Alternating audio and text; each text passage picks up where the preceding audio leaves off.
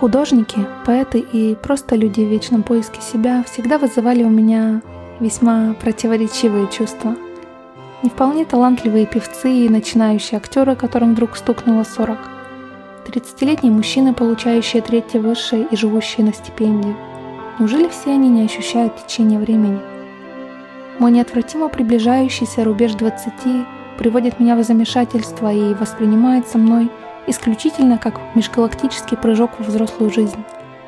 Потому как именно между 20 и 30 годами в жизни обычного человека сконцентрированы дети, свадьбы, переезды, совместные ремонты, первая самостоятельная сборка шкафа из Икея и многие-многие другие самостоятельные прелести. В особенности осознание того, что поспать за ночь три часа лучше, чем не поспать вообще – с работой в этот промежуток времени тоже обещают устаканиться, но как человек, испытывающий колоссальный страх прожить самую обычную жизнь, я избегаю всего, что начинается с слов «рабочий день с 8.00». Так что в моем случае обнаружить себя где-нибудь в офисе было бы максимально затруднительно.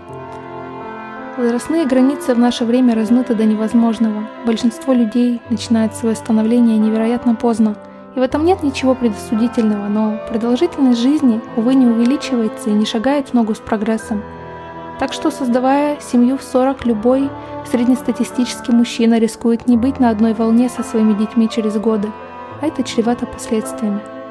Куда больше мне нравится идея молодой и прогрессивной семьи, но создавать подкрепленный юридический союз люди тоже не спешат. Все чаще я слышу истории о долгих-долгих годах отношений, так и не закончившихся свадьбой. Люди думают, что возможность создать семью будет абсолютно всегда. В самом же деле мы встречаем подходящих кандидатов только несколько раз в жизни. Хотелось бы, чтобы эта возможность была использована и всегда перерастала во что-то плодотворное и достойное. Я абсолютно не скрываю своего стереотипного мышления, совковых идей или неевропейского склада ума – если вы проанализируете, на чем основаны семьи ваших успешных и счастливых друзей, то заметите те же самые простецкие системы навигации, такие маленькие, но большие вещи, что мужчины привносят в жизнь своих любимых женщин.